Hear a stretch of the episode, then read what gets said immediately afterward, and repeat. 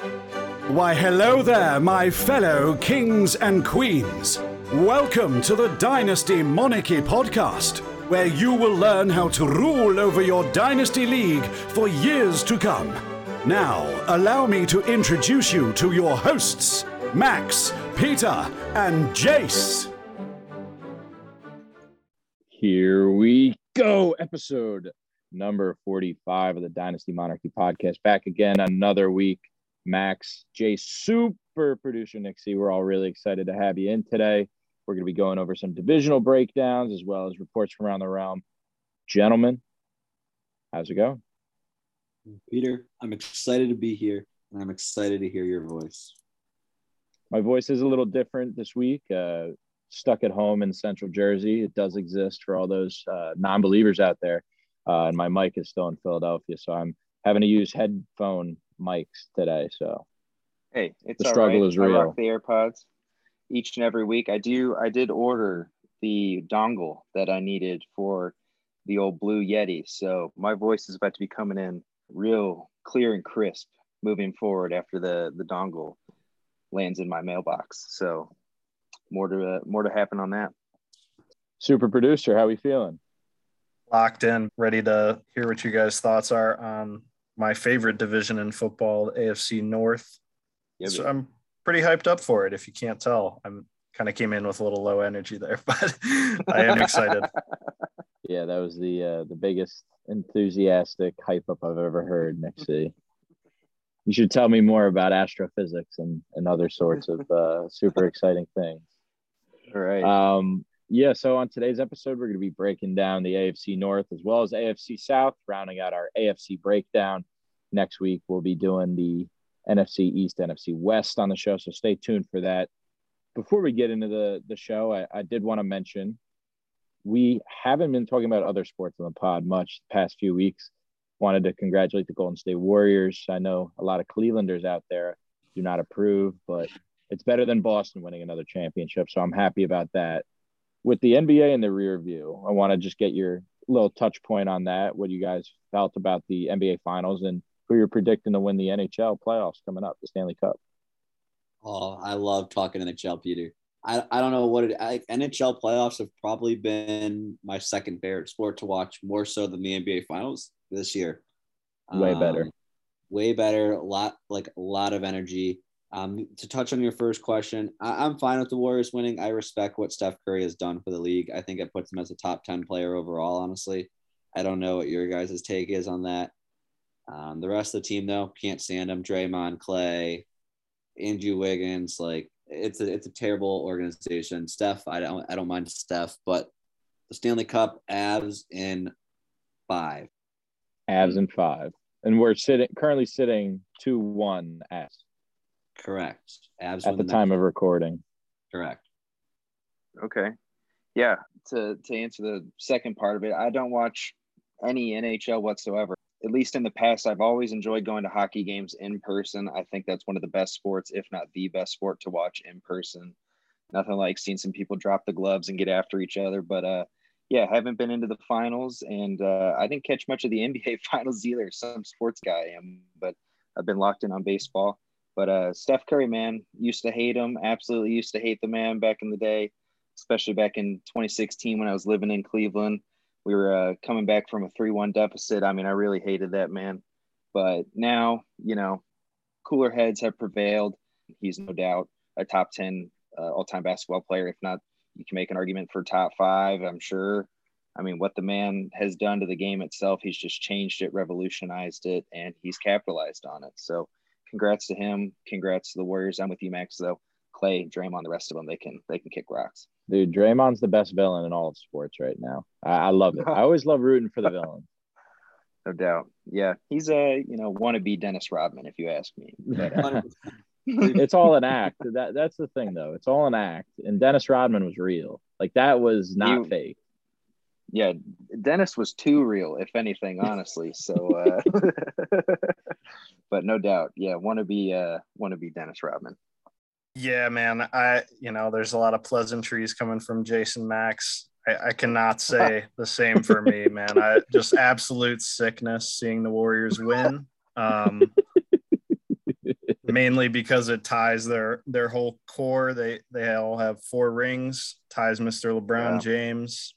So that's probably the main uh, point of contention for me. I really I hate them. So that was a sad day for me. He slaps But- the H the H label on him. Yeah. Yeah, I hate them, man. All of them, even Curry. Like it's. Good. I sent a I sent a little song in our group chat. I'm not going to say what the title of the song is, but uh, it's expletive Steph Curry popular Yeah, song. profanity, profanity, Steph Curry. Yeah, that's that's No kind of where I'm at. And as far as the uh, NHL finals, I I have not been watching any hockey. I don't really watch hockey to be honest, but I guess I'll just go with Max's pick. Go with the Avalanche in five. Um, real quick, if you're looking for, I love to bet on NHL. I think it's one of the most electric things to do. Bet responsibly, of course. But if, if you're looking, if the game hasn't started and you're listening, please bet Landeskog will score a goal and MacKinnon. They'll both score tomorrow. You can even parlay an Avs win in there. You'll probably get like plus 700 odds. Landeskog's been on a mission. MacKinnon's been on a mission. If you're gonna throw a lightning player down, though, Kucherov is due to score. This is a little too much hockey talk, but Kucherov, Landeskog, and MacKinnon parlay two of those together, it will hit. All right, I'm gonna give my No doubt. official prediction. Jace, do you want to just throw one out there? I'm gonna, you know, I'm gonna keep the good vibes going. Let's go Avalanche. I, every podcaster that I listen to uh, during the day at work, they're all on the Avalanche side as well. So, you know, I'm just gonna jump right on that bandwagon with everybody else. I mentioned earlier I like the villains. Oh my gosh. I do like the villains. I love Draymond. I just love I love the the the, the counter, the counter to everything, the heel. So I'm gonna take the Lightning three peaning in six. I think they they backdoor sweep the Avs. Yeah, that would They're a better back- team as the series. I think series always goes the Lightning's way after the second game. So we'll end up seeing. But we're not here to talk hockey. We're here to talk fantasy football. And you know what other website is always down to talk fantasy football? Oh, who Underdog Fantasy. Underdog Fantasy Oh, yeah. is one of our presenting sponsors and the presenting sponsor for the episode here today. So Underdog Fantasy is the best and easiest way for you to play fantasy football. Underdog lets you draft a season-long best ball team in just seconds. Uh, what is best ball, may I ask? Jace, tell me what best ball is. What kind of fantasy football is best oh ball? man. Oh, it's it's the most stress-free fantasy football you can ever play, and you know I can talk about it a little bit. You know, have you ever had to choose to start one player over another, and then it ended up losing you a matchup? That just happened to me in fantasy baseball a couple weeks ago, and it just, I mean, we put a lot of emotion into this game. It's a big emotional investment, but with Underdog's best ball leagues, you never have to worry about that again. There is absolutely no league management aspects, so your draft is absolutely key. There's no waivers, trades, or lineup setting. Each week, your highest scoring players are optimized to form your starting lineup. So you just draft a team, you sit back, forget about all the headaches associated with setting a lineup. Uh, so you can go ahead now, sign up with the code Monarchy, M O N A R C H Y, and get a free deposit match for up to $100 in bonus cash. Yeah, I just want to jump in here. I, I mean, you guys know me. I have a whole segment on the show, a trade corner, but it, it, it's so hard not to trade and best ball and underdog. But I still love underdog. I think it is just so addicting and it's so easy and user friendly. So if you're like me, you love trades, you're like, oh, I don't know if I can get into it. Just go check it out. That's all we ask. Go check it out. It's a, an amazing up and coming app. Yeah. Yep, and I will say, quite frankly, Underdog is a presenting sponsor, but that doesn't mean that we only say this because they sponsor the show. We we really do thoroughly enjoy the website, just like how we talk about SeatGeek. It's my preferred ticket sales. I just sold some tickets on SeatGeek this week. Congrats. So any of our thank you. Any of our presenting sponsors here on the Monarchy, we actually truly believe in these companies and like them firsthand. We're not here to just cash grab. So with Yep. that being said, let's run right into reports.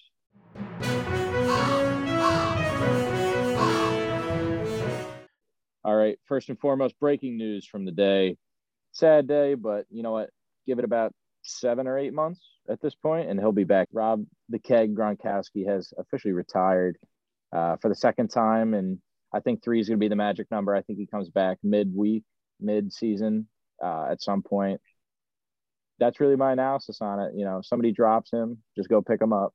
like around week Yep. four in redraft leagues, go pick him up too. No, I, I couldn't agree more, especially in tight end premium. If you're playing in any dynasty leagues, tight end premium, you got rookies that not rookies, but like newbies in the league that are dropping him because they actually think he's retired. I, he could, he really genuinely could, but you don't want to risk, I guess, too much. Like, don't drop like a good player, obviously, but just stash him on your bench. I mean, if he comes back with Brady in the playoff run, he's gonna he's gonna win a lot of people championships. So it sounds crazy that he's retiring, yet we're still saying to go pick him up, but you got to be on your toes in fantasy. Yeah, I do have one thing.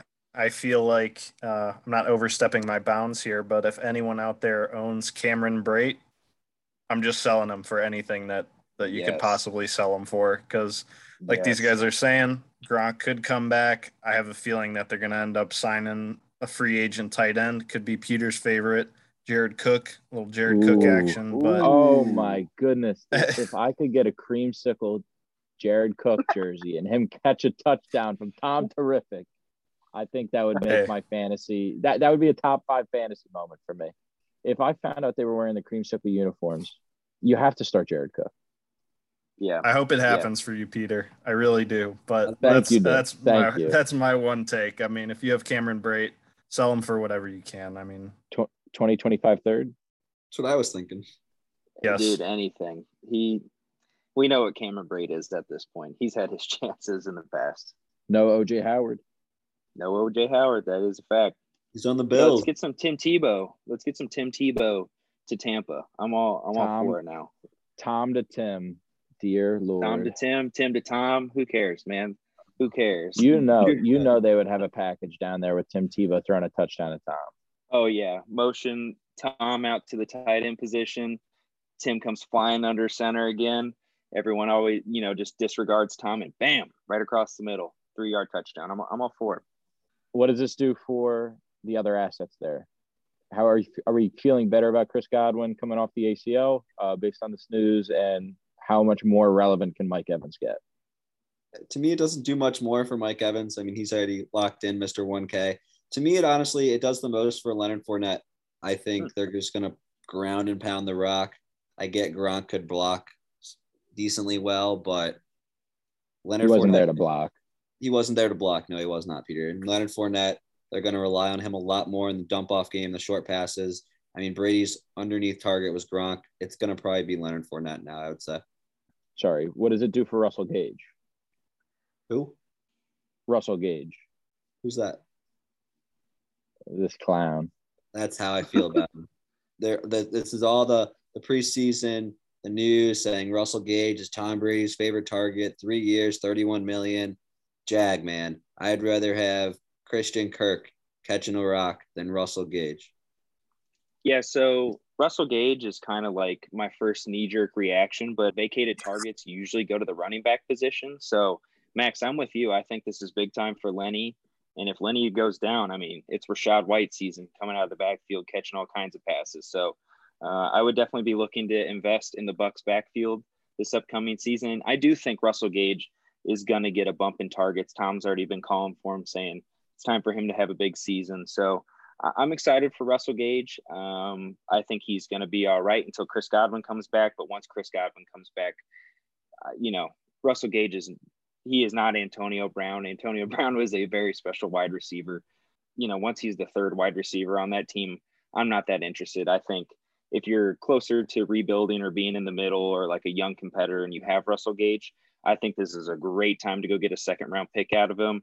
Um, I, I don't think you'll be that hard pressed to find someone that'll buy that. And especially once we get into the season, he has a good first three weeks. Uh, it's time to sell him if, uh, if, if I own him. All right, that's enough talk about Rob Gronkowski retiring. And again, please, I I wouldn't use a waiver prio to go grab him, but if he's just addable at this point in time in any of your dynasty leagues, just and you have the roster space, just pick them up. Speaking of waiver Um, priorities, I, I kind of want to get into that. Peter, I don't think you'd use a waiver priority if, I mean, Aaron Rodgers was sitting on the waivers in a super flex league. I mean, you have that number one waiver spot. And can you just touch on that? Because it's been a running joke in our league now that the number two spot's basically the number one spot because you're never going to give it up. I mean, what has Yeah. to come for you to give up that position, Peter? So for anybody out there, really quick, short, story. I got the number one waiver priority in the 2020 season. Super late in the 2020 season, nobody came out that I really enjoyed. 2021 season rolls around. I still have the number one waiver priority because we roll our waivers year over year. And I was going to grab Elijah Mitchell off of it. And I realized Elijah Mitchell was picked up two two weeks prior by a very vigilant owner. So I didn't pick him up there, and nobody else just piqued my interest enough to pick up. And I never had any need. My team was very diverse and very talented. So I'm just gonna hold on to it until there's some young stud that I can pick up off waivers. Like what? Like hey, I dropped N'Keal Harry the other day. You wanna? Oh, you know, oh. come on, come on, Jace. I well, the way that the way that I think about it, and any fantasy owner, if you do have a rolling waiver, if I needed something, like let's say it's the playoffs and I needed like XYZ player, of course I'm going to use it. Right. Yeah. But having that number one waiver priority moving into a season and knowing you're either going to have either A, have the best waiver pickup of the season, or B, Mhm. have like a necessity deep late in the playoffs and nobody can screw you over about it is is Yeah. very important. So That is So- true. We play with kickers and defense too, so that's where you know down the stretch exactly. that, that could really come in handy. before we move into our next point, real quick here, Peter, if let's say you were playing me in the championship, which I don't think you'd ever get that far, but let's say you were playing me in the championship Okay. and I needed like a tight end and there's like a really good tight end on the waivers, would you pick him up to block me from getting him or are you only using this waiver spot No, of course. for course. your own good? You gotta you gotta play defense sometimes.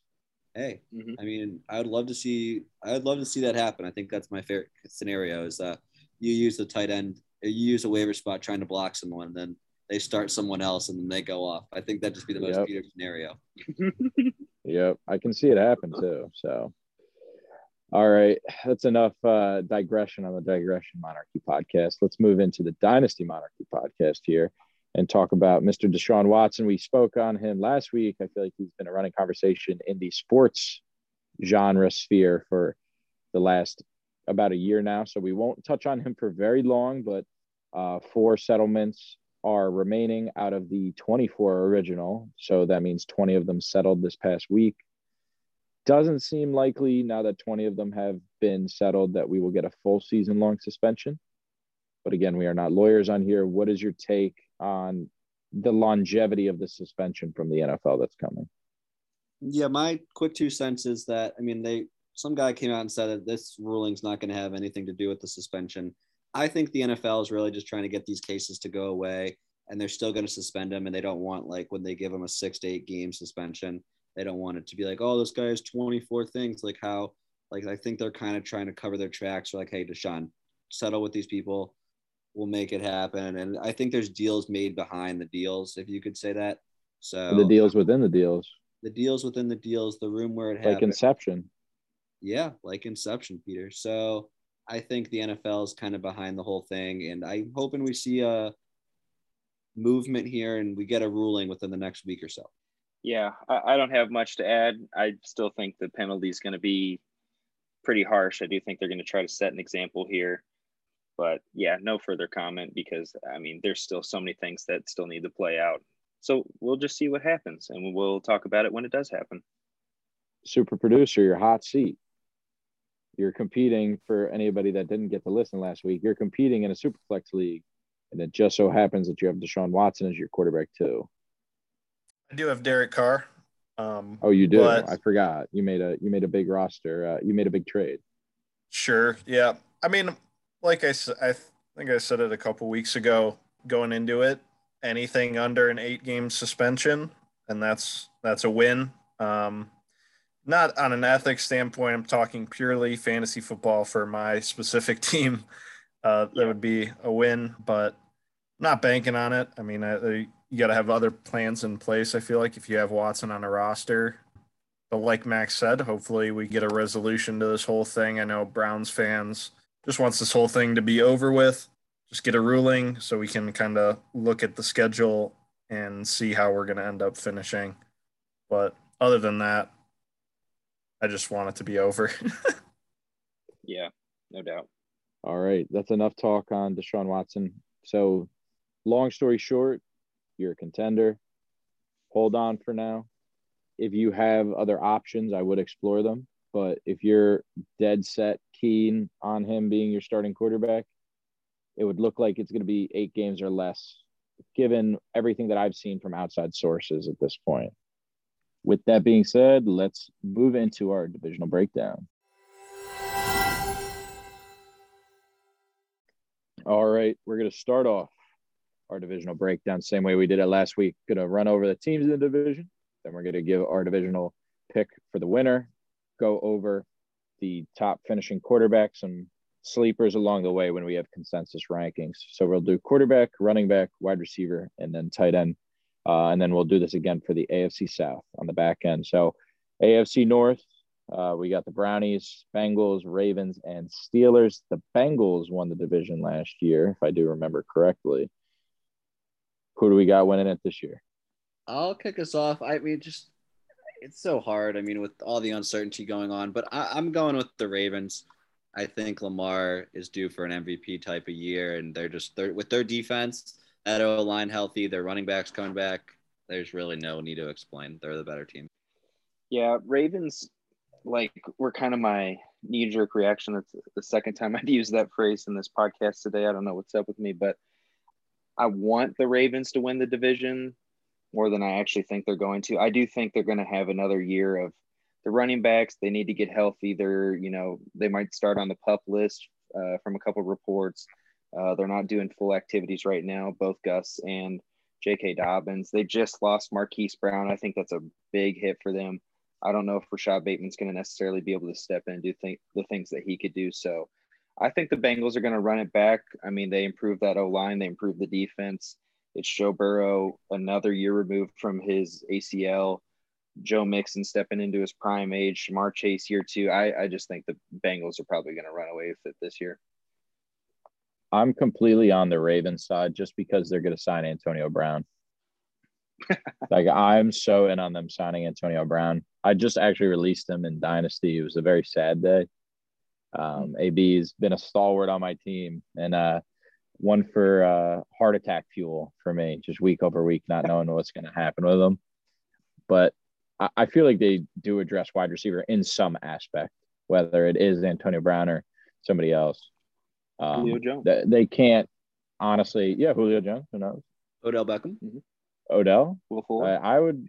I wouldn't love Odell there. I feel like they need a more like slot spread the field guy like AB. I, don't know. I, I think that the Bengals cannot repeat. They're gonna have some Super Bowl hangover. Uh, Joe Burrow will be exposed for being like an above average quarterback and not like the second coming of Jesus. So I, am all in on the uh, the Ravens winning the division. I'm glad we With finally agreed on something, Peter. I I have a I have a very hefty bet out there for anybody. Came home one night and was uh, under the influence of alcohol, but I was cooking up a, a parlay and I have an eight team parlay, all eight teams to win their division, and the Ravens are my AFC North pick. All right, all right. Put Ten to win eight grand. Money where your Let's mouth go.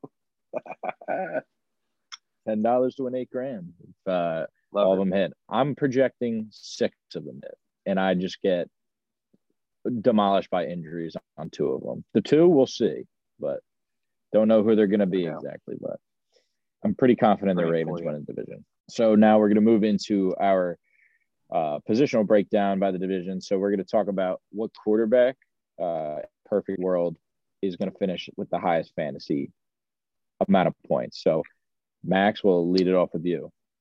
Yeah, I'm glad you said uh, perfect world because I- am going really bold here. I, you guys might think I'm crazy. I just think Deshaun Watson and that offense with that line and the running backs, and I get he only has Amari Cooper and David Bell and his receivers. Homer pick. It is a homer pick, Peter. it is, but I think that Deshaun. I, I did say Lamar could win MVP, but from a fantasy perspective, just I, I want it to happen so bad. I mean, it's it is a homer pick, 100. percent Yeah, Watson. I just I stayed away from. I have no idea if he's going to play or anything like that. So even in a perfect world, I, I still think that's a run first team with you know Nick Chubb, Kareem Hunt, Deshaun hasn't played in a while. Got to get used to new weapons. Some, some people think Amari's washed. Uh, my pick's Lamar. I think, you know, the loss of Marquise Brown definitely hurts from a passing standpoint, but I do think that means he's going to have to run a lot more uh, than he necessarily wants to. So I think Lamar is due for a giant resurgence season. Uh, we know that connection with Mark Andrews that he's got going. Rashod Bateman, hopefully he can take a step up, but I, I think Lamar is just going to be scampering all over the place this year. Yeah, personally for myself, I, I see Lamar as well.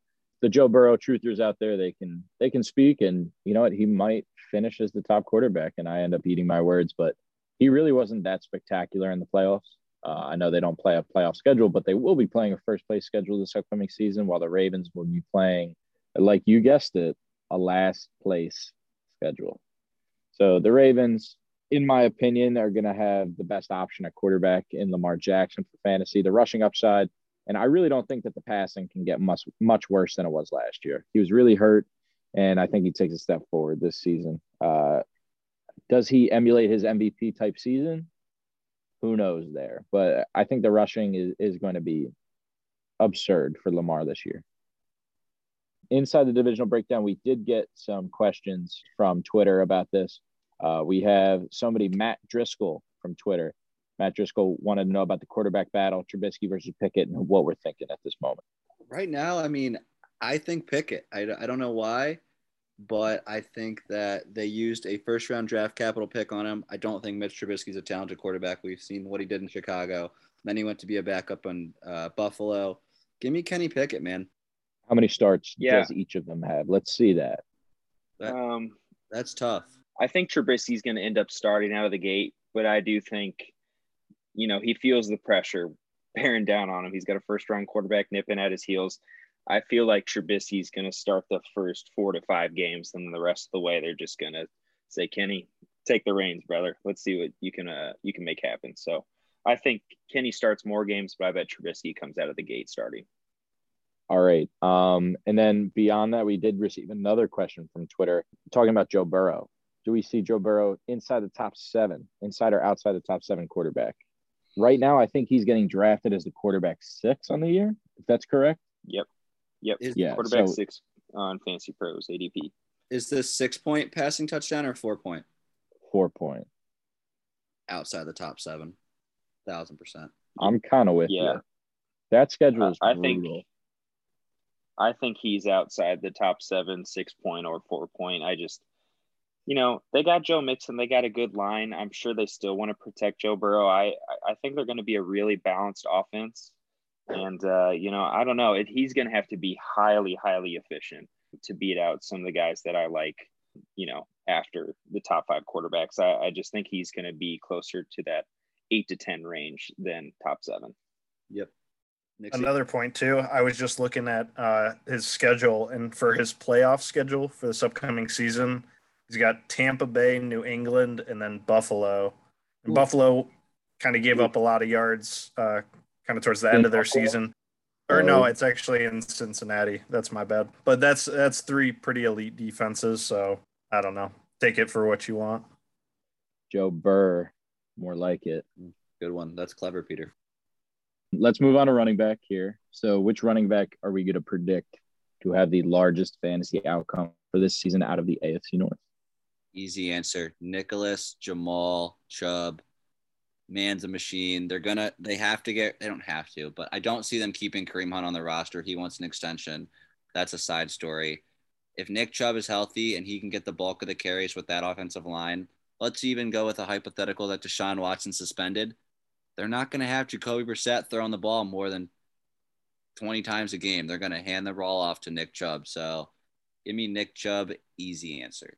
Yeah, for me, I, I think Joe Mixon is going to be the top fantasy getter here in the AFC North. I, I did kind of go back and forth between him and Najee Harris, but that offensive line in Cincinnati is going to be so much better. And Najee's going to get plenty of volume, but at the same time, he just lost he just lost Big Ben, who we know all too well was just kept, you know, receive the snap and then check it down to Diontae Johnson or toss it over to Najee Harris. And, you know, Trubisky can run. Kenny Pickett's athletic. I don't think they're going to check it down half as much as Big Ben was. So Joe Mixon, I think he's stepping into his prime here on a good team. I think he's going to have a lot of red zone attempts. Um, hopefully, he just stays healthy. If he does that, I think it's it's his uh, RB position to win. I'm split here between Joe Mixon or Chubb. I'm definitely not taking Najee. He had a great rookie campaign, and I don't want to take anything away from him about that. Actually, Steve, one of the guests that we had on our pod, writer for FF Faceoff, submitted a question about Najee. We'll get to in a second. But if it's me personally, I think I got to go Joe Mixon. I'm an offensive line baby, as you know. Always pick the players that have the better offensive lines. It's going to more likely than not project their future outcome to be better. Like look at Zeke on those great Dallas offensive lines all these years, and even last year when he looked like a dead man walking, produced a top six fantasy finish. So all the elite elite offensive linemen produce uh, end up producing elite running backs outside of most likely Philly, just because they mix in so many running backs and and the quarterback runs like crazy there too.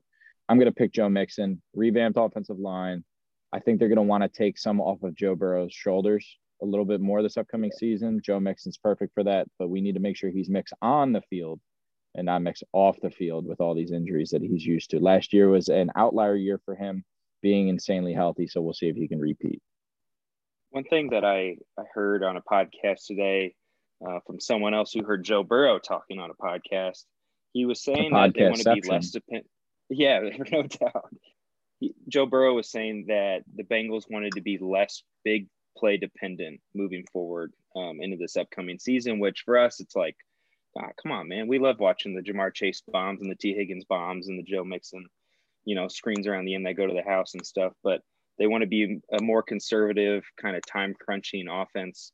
So, I mean, hopefully for fantasy, we don't see that. But I mean, if that is the case, Joe Mixon is due for a lot of a lot of grounding and pounding, if you will. All right, let's get to Steve's question here. Steve, Steve from FF Faceoff uh, was on our pod two or three weeks ago at this point. Great, great, great podcast. If you didn't listen, Art Vandelay, yes. If you didn't listen, go take uh, go take a look. It was with uh, Steve Ransbottom. He said, "Will Najee see fewer snaps this year, and are we concerned with him? We know everything that came out in the press, but are do you actually believe he's going to see less snaps?" I think he'll see less snaps, but I'm not concerned with him. I, I think he put on some muscle in camp, I believe. Um, the amount of snaps that he got last year and the amount of touches was absurd, like insane. I think he had 100% of the snaps his first week playing. I could be wrong though, but I, I wouldn't doubt it. Sees less snaps. I'm not concerned though.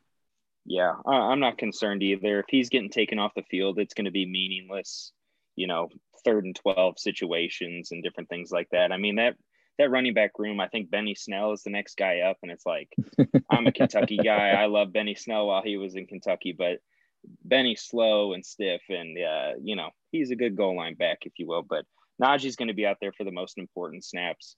Uh, he's going to get the goal line work. He's going to get the check downs when the time comes. He's going to get the the vast bulk of it. So I, am not worried. I think this is a Honestly, a great time to go buy low on Najee if people are freaking out about this.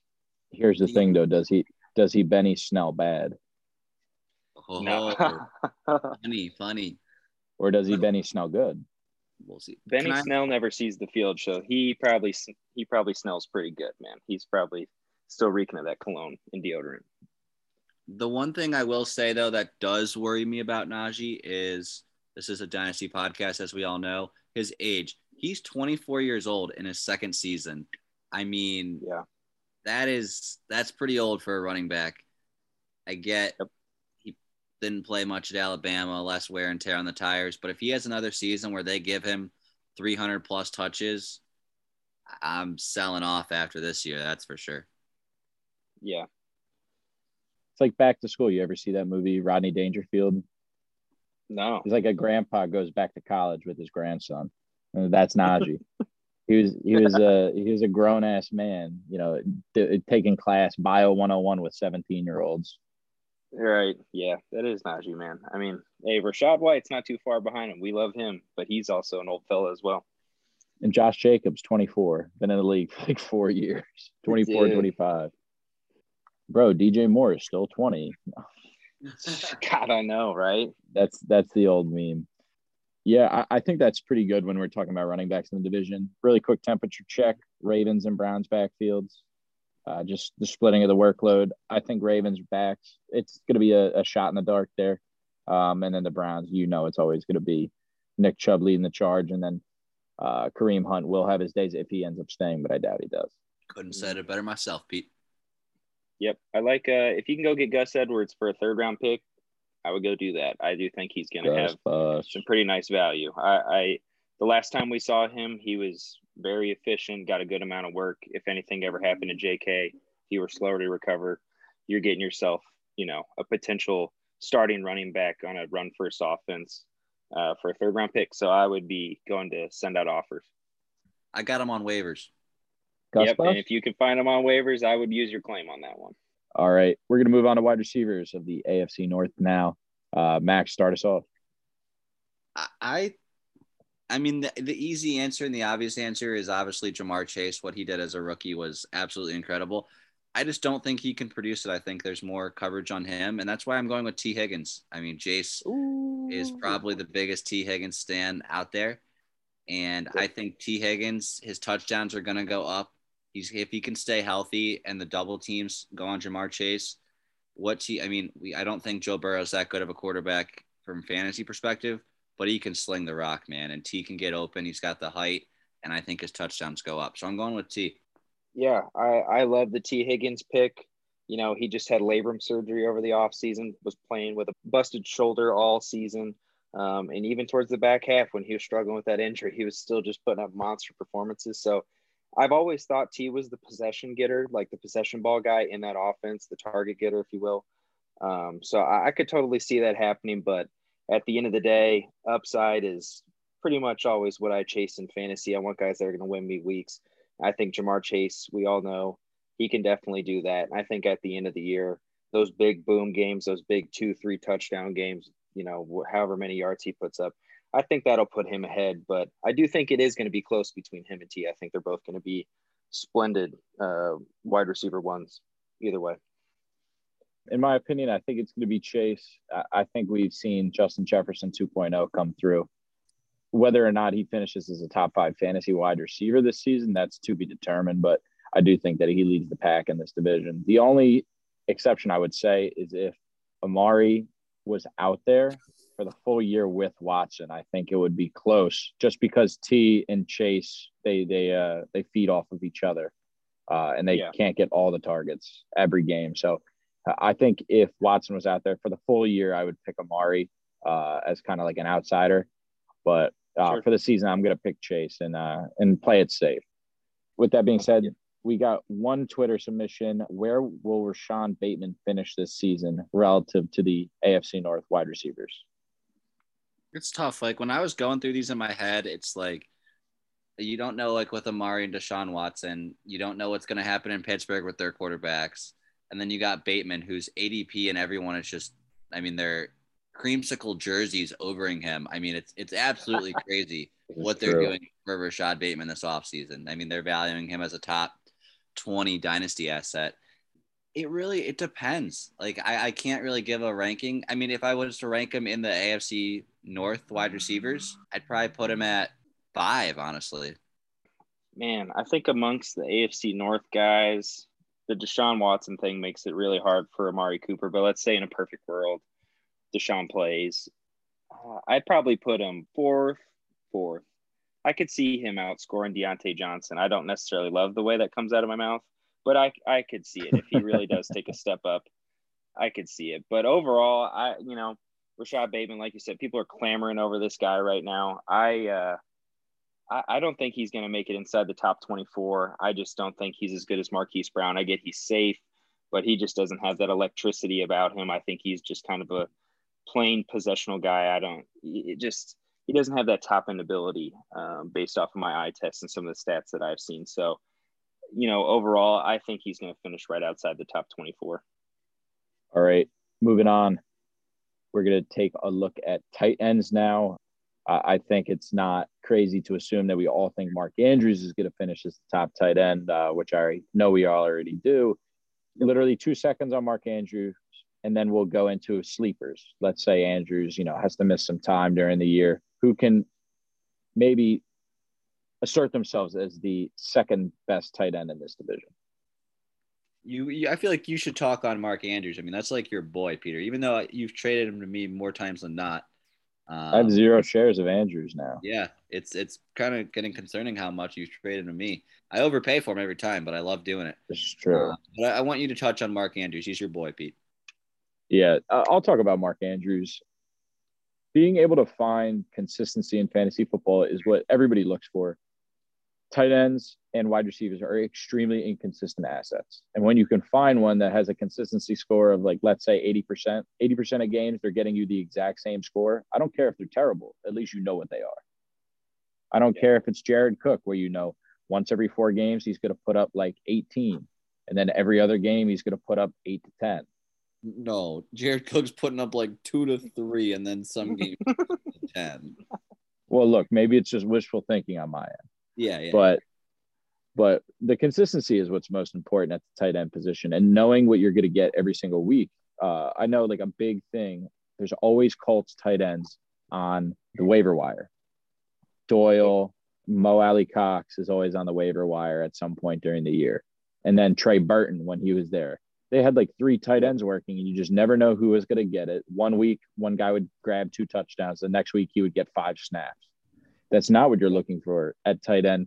Mark Andrews, insanely consistent, the number one target in that offense. Still 26 years old for Dynasty. Right up there with Kyle Pitts. I'd give Pitts like the tiniest edge fantasy value wise, like the absolute smallest. But if Pitts has, I wouldn't say a stinker of the year, but a disappointing year, and Andrews has another incredible year, there is no way around our Andrews being the number one overall tight end asset for me in particular, and I know Max is just going to use this against me if I want to grab him. Andrews is effectively the most consistent tight end you're going to find outside of Travis Kelce, but Travis Kelce is 33 years old. Um, so to have a 26 year old guy who potentially has four years more of production with three more elite years, uh, let's just say conservatively three more elite years, uh, tied to Lamar Jackson and tied to being the number one option that offense uh, the sky's the limit for Andrews. Yeah, and, and I think that's all that really needs to be said about him. No, it, it really is, and like I, I, he's that kind of guy that you could be rebuilding, you could be competing. Andrews fits both windows. He's 26 years old, like you mentioned. I mean, let's be let's just be completely frank. Who knows if like the world will still even be around in three years? I, I mean, I hate when like I try to trade Andrews to someone. They're like, "Oh, he doesn't fit my window." I'm like, dude, he fits in every window. He fits every. The window. man is water. He's literally 26 years old. It's not like I'm trying to trade you Kelce, who's like 33. I mean, I get Kelce is just an enigma. He's out there. He's different. But if Andrews can do that, and even like that's seven years, Peter, you gave three years of elite level. I mean, I think four to five is more reasonable, honestly. So we'll see what he can do, but he fits every window, and I do agree he's right under Pitts for me barely. Mark and Mark Andrews is water, man. He takes he takes the shape of the container he's in. Mm, I love that. No. That's perfect. Yeah. Uh, real quick, you, you mentioned you know if we had any breakouts, any sleepers. I I love David Njoku's opportunity. They just gave him the bag. I just think that offense. One, I talked about it earlier. Plenty of people think Amari's washed, hasn't put up like a you know relevant fantasy season in quite some time, hasn't passed the eye test in quite some time uh, for some people. I'm not necessarily in that camp, but I also don't think he's a true dominant alpha. I think that offense uh, with Deshaun Watson will be able to support a very solid number two, whether that's David Bell, Donovan Peoples Jones, or David Njoku. I think someone's going to step up in a big way and produce. And if it's David Njoku and he becomes the true number two and he's running routes downfield and making athletic plays, I mean, he could just be an absolute stud coming out of nowhere. So David Njoku, is well worth a second round pick in my mind. You know, if you got some kind of like Nyheim Hines or JD McKissic, those are two guys on my team, for example, kind of one of those uh, fringy backup running backs right now. I would send one of those guys over for Njoku in a heartbeat and just kind of see what happens because the number two in that offense is going to mean something for fantasy. Yeah, I, I agree. And just real quick, I know we're touching on the sleepers here. Mine's Hayden Hurst from the Bengals. Um, he's made a really good impact so far in OTAs and so far with Joe Burrow. I think he's developed some good chemistry. If T and like everyone's gonna be keen on Ja'Marr, they could be keen on T as well. Hayden Hurst, we forget that two years ago was the tight end nine with Matt Ryan. So If he could do that with Matt Ryan and the Atlanta Falcons offense, he could do that easily in Cincinnati. I think it's crazy here. We're all going to list different tight ends. I'm all in on Freiermuth this year. The rookie quarterback narrative, the dump off narrative. Mitch Trubisky, obviously not the greatest thrower. Pittsburgh Steeler offense, very dump happy. So I can see Freiermuth not finishing as a top three tight end or four tight end, but in that five to seven range, if everything falls right for him and Pickett leans heavy on him and Trubisky even, you know, maybe finds a way to target him in the end zone a little bit more. Yeah, that is true. I mean, Freiermuth showed it. I think there's a lot of mouths to feed with a bad quarterback, either Trubisky or the rookie. But hey, I mean, someone's got to step up, and maybe it's him. So Big Ben loved him. Maybe one of these guys will. This is very big for me. I'm a very uh, spiteful person when it comes to fantasy football and players. Not in real life. A lot of people, you know, XYZ. Everybody has people do them wrong. I'm I'm easy to forgive, but not in fantasy football. I always remember. Robert Woods is always on my SHIT list uh, for the amount of times that he screwed me over. But Pat Freiermuth screwed me over in the fantasy championship. My me and my father's big money league. He screwed us out of a couple grand. Um, just needed five points from him in the last week, and he couldn't get it for us. And for me to, yeah, for me to say that, for me to say that actively that I believe in him this upcoming season, that says a lot. It says a lot coming from me, uh, the the fantasy spiteful king myself. So I'm all in on Freiermuth and those easy dump off targets. All right, let's move into the AFC South. Texans, Jaguars, Titans, and Colts. Titans winning division. Colts with the absolute collapse at the end of the year to the Jaguars. Uh, sorry, Colts fans out there. Who do we got winning? Give me the Colts, man. Matty Ice, comeback story, better offensive line, good defense. Titans lost AJ Brown. Give me the Colts, baby. Yep, I am right there on the same train. They were a Carson Wentz away from make it into the playoffs last year. I think Matt Ryan's the difference maker. Someone with a ton of experience, someone with a ton of playoff experience. I, I, I think Matty Ice is going to take them to the promised land this year. Not not not the ultimate promised land, but uh, he's going to let them win this division. I can't believe the Walsh Jesuit graduates out here, Nick C, you included, aren't going to pick the Tennessee Titans. Coach Mike Vrabel, proud alum of Walsh ah. Jesuit.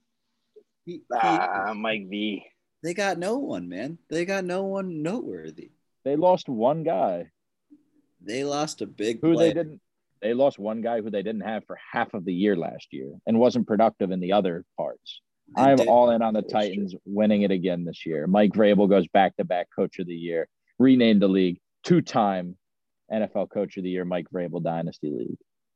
If that happens, Peter, I'll pay for your buy in the next year. Whoa. Nick C. Write it down, baby. All right. With that being said, Max, Jace, they have the Colts. I have the Titans. So I hope I'm right for my large bet I mentioned earlier. All right, so let's run into quarterbacks here. Max, who do you got winning the uh, the division at quarterback?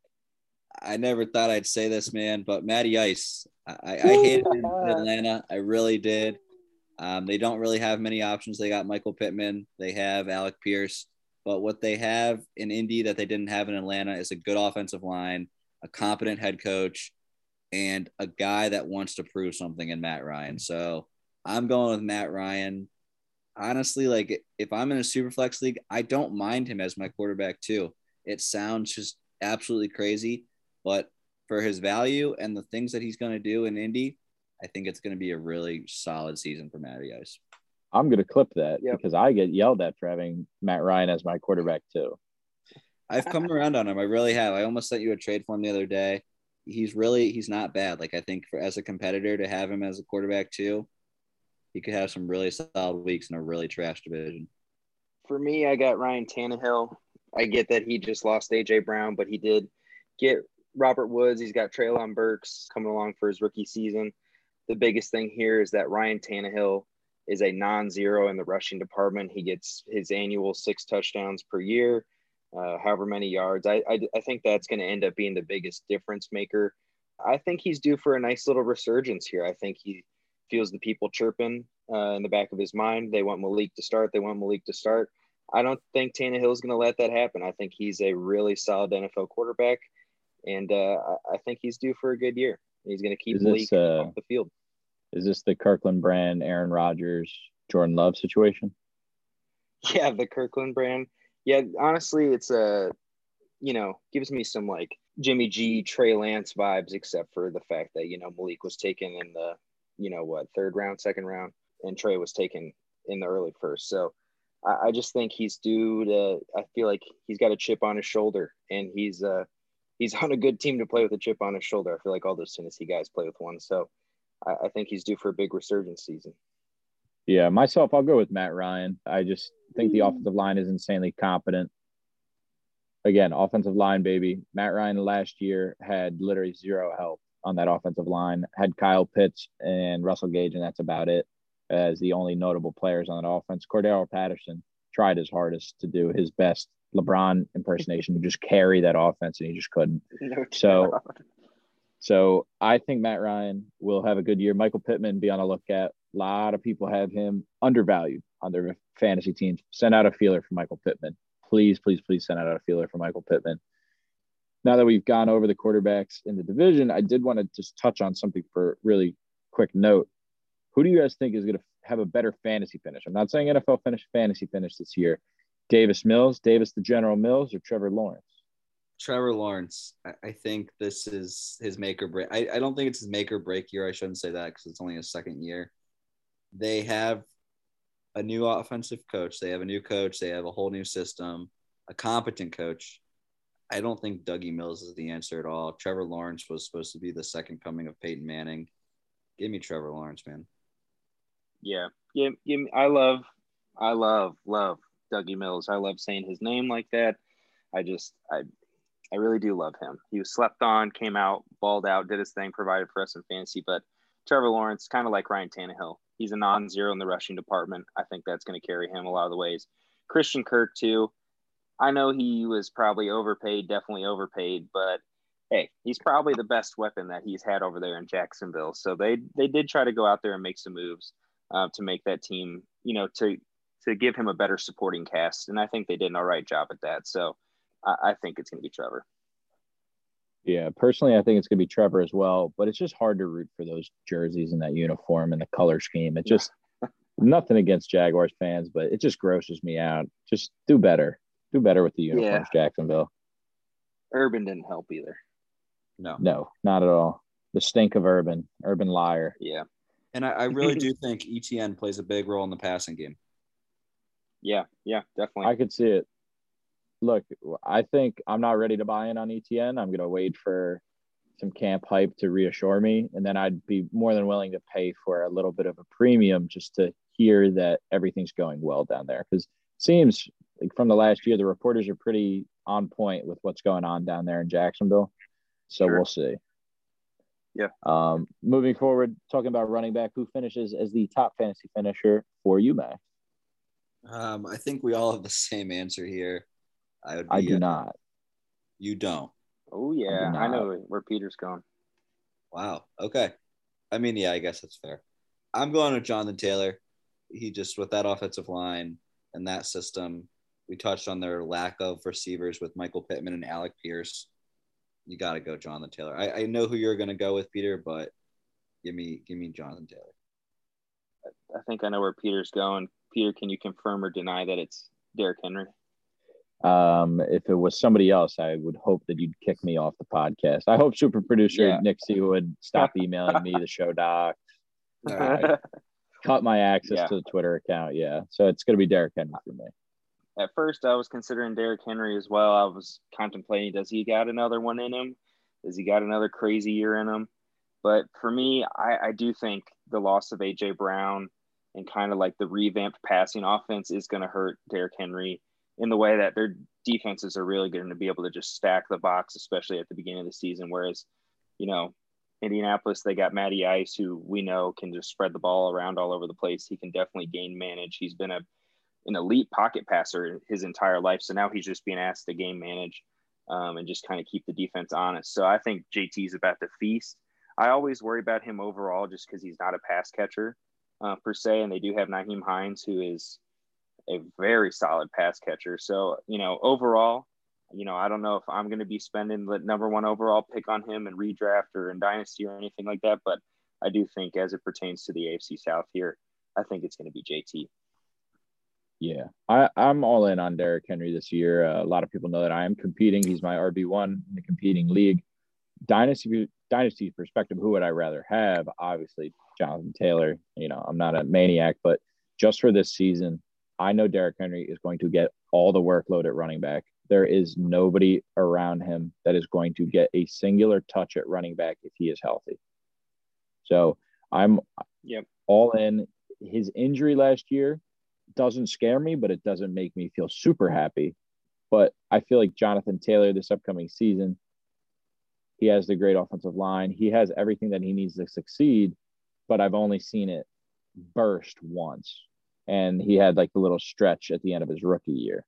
So I think Jonathan Taylor is a great asset. Do not get me wrong. And I think he's a top three running back finisher, but he just so happens to be lined up with Derrick Henry, who is going to get a load of work. If you thought Najee Harris got a lot of work last year, oh boy, look out. Derrick Henry's about to get they're about to run the the tires off of him this year. They they do that every year, so I can't wait to see them. No, they're like I think it's going to be way worse this year. I think they are literally going to run him into the ground. This might be his last productive year. How does that not scare you as a as an owner, Peter? Because I'm pushing the chips in. I'm ready game respect game for sure. And I got him for really cheap. So like if I do, you know, potentially quote unquote ride him to zero, which could happen this year, you know, it could happen to any player at any given time, but definitely more likely for Henry this year. I'm perfectly fine with it. I got him at a good deal. I'm making a push in. It's like uh, you know, you have the advantage in a certain game and it just doesn't work out. You know, that's that's odds, that's betting. So, you know, you just got to tip your cap and walk away.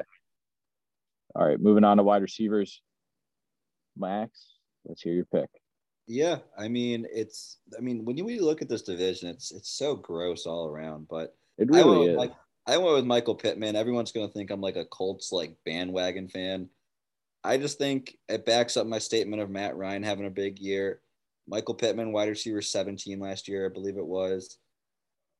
You get a quarterback that's better than Carson Wentz. I know Matt Ryan's not that much of an upgrade, but my options were slim pickings in this division. So I'm going on Michael Pittman. I think wide receiver, your three is where they really break out. And I think his upward trajectory is what I'm liking. His trajectory? I like that. Was that not English? Okay. Upwards trajectory, but a trajectory, a projected upward trajectory. Yeah. Yes, yes. Say that five times fast. Projected up. Uh, no, never mind. I'm not going to go for it. Yeah, for me, I'm going to go with a little sleeper pick here, kind of old steady, if you will. Brandin Cooks. I think he's going into a second season with Dougie Mills, who we just talked about. And we saw Davis Mills be able to support relevant fantasy wide receivers. He made Brandin Cooks a very solid producer for fantasy. And I think Brandin Cooks is just kind of one of those guys that each and every year, kind of ever since he had those really bad concussions, everyone's just kind of counted him out. And then all he's ever done is just be a top 12 to top 14 guy, depending on your format. So I think it's going to be old reliable doing the same things that he always does. And I think he just edges out Michael Pittman. Yeah. So for me personally, Jace, I'm 100% with you. Like, I think about it like this everybody that goes to Disney, I'm particularly not a Disney adult, but I know a lot of people out there love it, and I'm not going to shame. But no when shame. people go to Disney, something that they always mention is, oh, you know, we got to see the new Star Wars ride. Oh, we got to do the new Buzz Lightyear ride that they built. And it's like cutting edge technology for Disney. Sometimes all you want to do is go on Tower of Terror. It's been there forever.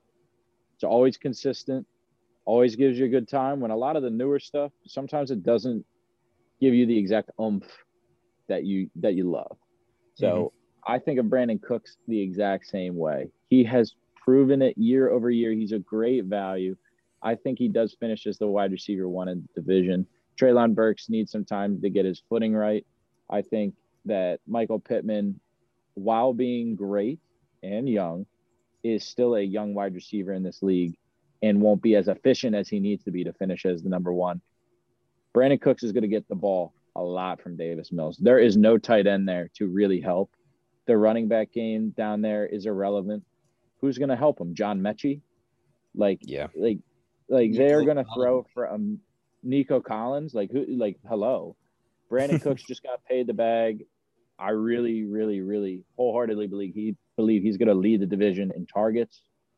Yep. And usually, where the targets go is where the points are going to go, especially in PPR and half point PPR. That was a really good argument, Peter. I, I will have to give you that one. You kind of Yeah. you kind of swayed me. Yep, they're also going to be chasing a lot of points, whereas Indy, we picked them to win the win the division, and as we know, Jonathan Taylor is the heart and soul of the Indianapolis Colts. They're very run centric offense with that offensive line.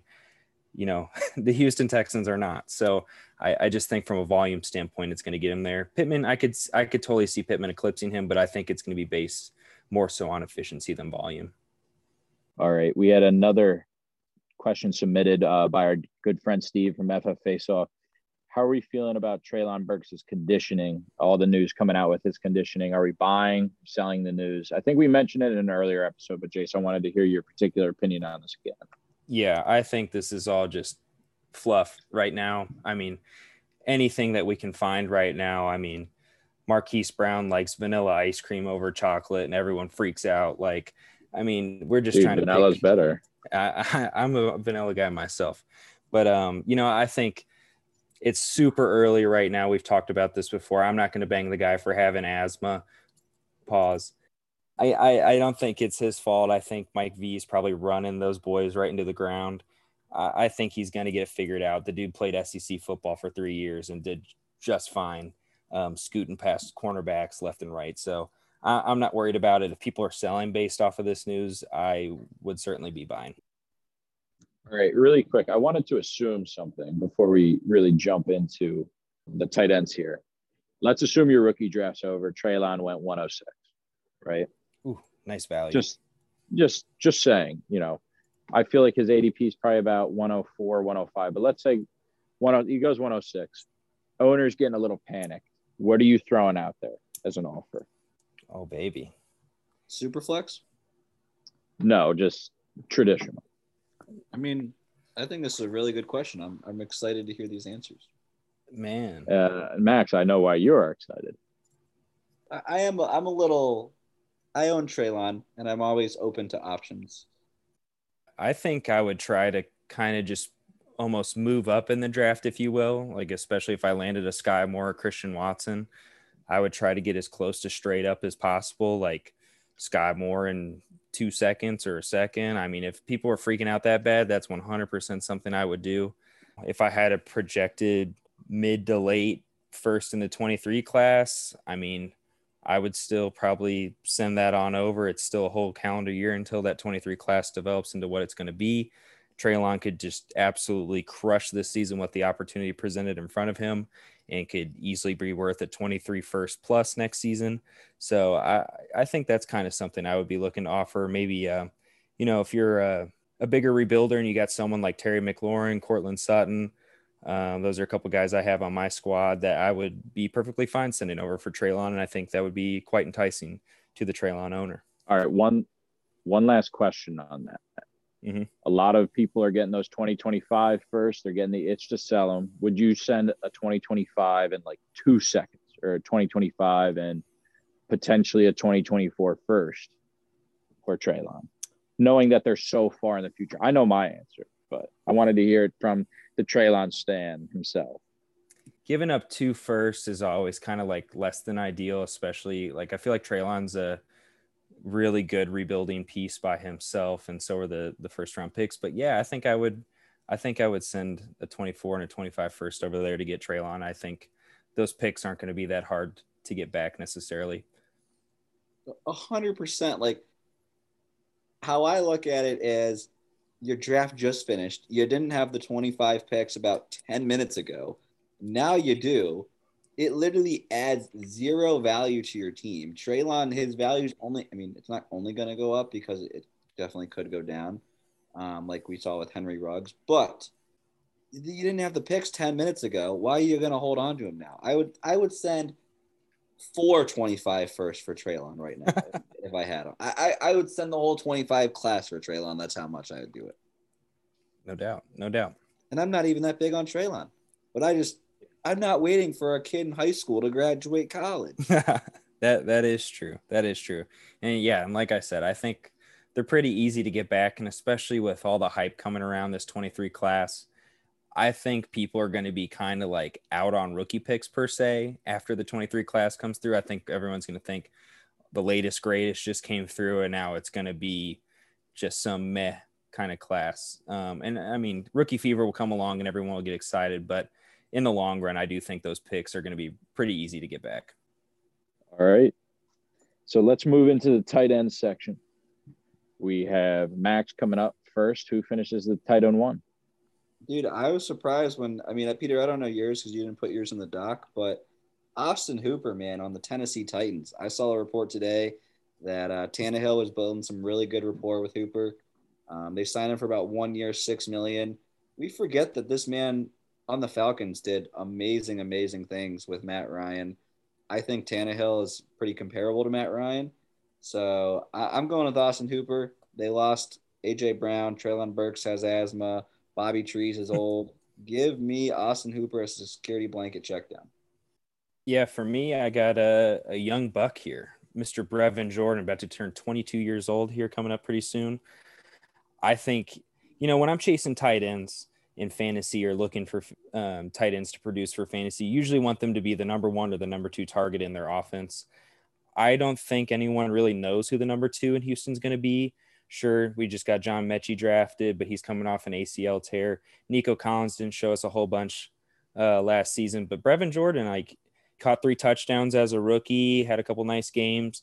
I think he's due for, you know, kind of a David Njoku esque opportunity. I think the number two spot could be his for the taking. And like we said, they're going to be chasing a lot of points. They're going to be throwing a lot. I think he could end up surprising everyone and easily finishing in the top 10 um, and overall fantasy tight ends. Yeah, in particular, I, I love the Brevin Jordan pick. I feel like a lot of people have forgotten about the fact that he exists. I know last year there was at least a conversation uh, towards the end of the year about the guy. Oh, you know, he's coming up, whatever. You're always looking for that potential, and we talk about opportunity, opportunity, opportunity. Those the three O's of uh, fantasy football. Mm-hmm. But just like uh, like the three R's of investing, it's real estate, real estate, real estate. but no, uh, on a serious note about him, you're trying to find opportunity and young opportunity at that to start. If he shows some flashes this year, he's a 23 year old tight end that showed flashes. Boom, you have an instant second round pick, like trade value. He's yeah, I'm saying instant. Today. I'm saying like instant 2023 class second oh, yeah. round trade value. Easy, right? Easy money. I love that. I don't know if he's going to finish as the tight end one. Me personally, I have Mo Alie-Cox. Um, yeah. I know Matt Ryan had finished with Hayden Hurst, putting him in that like upper echelon. I know I mentioned earlier that the Colts had in particular question marks at tight end with who's going to score XYZ, but I think they're starting to narrow in on Mo Alie-Cox this upcoming season. Michael Pittman's the one by no means is anybody else the two in that offense. Jonathan Taylor is going to run the ball a lot. Teams are going to start selling out on Taylor inside the five yard line. I, I think that's the perfect time for the tight ends to slip out XYZ, the play action pass. Matt Ryan has a track record and a history with tight ends and, and putting them in that top six upper echelon. So I'm all in on uh, Mo Alie-Cox this year. And again, this is a terrible division. If you're starting one of these tight ends week in and week out, I think you might be a little bit suspect uh, yeah. if you're a competitor. But you know, we're always trying to find value in every single aspect of the game. Yep, absolutely. And Peter, you brought up like how they're going to be keen on Jonathan Taylor. That's the same reason I like Hooper. I think on that five yard line, they're going to be keen on Derrick Henry. Yep. Hooper slip out there, like all these guys, like none, like Peter said, if you're starting these guys, we need to have a serious talk. Really, like I'll break down your team. I'll tell you how to get a better tight end than one of these guys um, because you can honestly probably find mm, all three on the waivers. Um, so please don't start them. But they're good value picks, and you could definitely like. I, I learned like Jace obviously has Brevin Jordan in our one league, but he has a good year, up and coming tight end. Boom, you flip him. Yep. that ROI, baby. No doubt. All right, we're gonna postpone the trade corner to next week. Remember, next week, boys and girls, kings and queens, we're gonna be going through the NFC East and the NFC West. A lot of star-studded teams uh, in those divisions, so definitely get ready, pay attention, stay tuned, and you know the way you can stay tuned. Nick C, tell them how they can stay tuned. You guys can stay tuned by subscribing to us on Apple Podcast, Spotify Podcast. We're on Podbean as well. Yeah. And stay tuned on the Twitter at Dynasty Monarchy. Been putting out a lot more content on there. Always looking for you guys' feedback on show ideas or if you just want to talk fantasy football. We're always there. Be aware, we are coming up on the one year anniversary of the podcast and on the Twitter we're going to be revealing the jersey that we're giving away. And who knows, maybe during the middle of this episode, we've been bidding on one of them. So we'll see if we end up getting it. Uh, again, that's at Dynasty Monarchy on Twitter. And if you uh, failed fourth grade spelling, D Y N A S T Y M O N A R C H Y on Twitter. Go follow us over there. Jason, Nick C have been lighting it up, putting up polls. Uh, sooner or later, we're going to be throwing some articles on there as well. Thanks, everyone, so, so much for uh, for subscribing to the pod and following us on Twitter. And we wanted to thank again Underdog Fantasy for being our sponsoring partner for this episode. And use our code Monarchy to get a hundred dollar deposit match in bonus cash. Thanks everybody, and we'll see you next week. Peace, peace, peace. Tyreek Hill. Thank you for listening to the Dynasty Monarchy podcast. Fancy some fantasy advice? Tweet or DM at Dynasty Monarchy on Twitter. Until next time, farewell, my fellow kings and queens.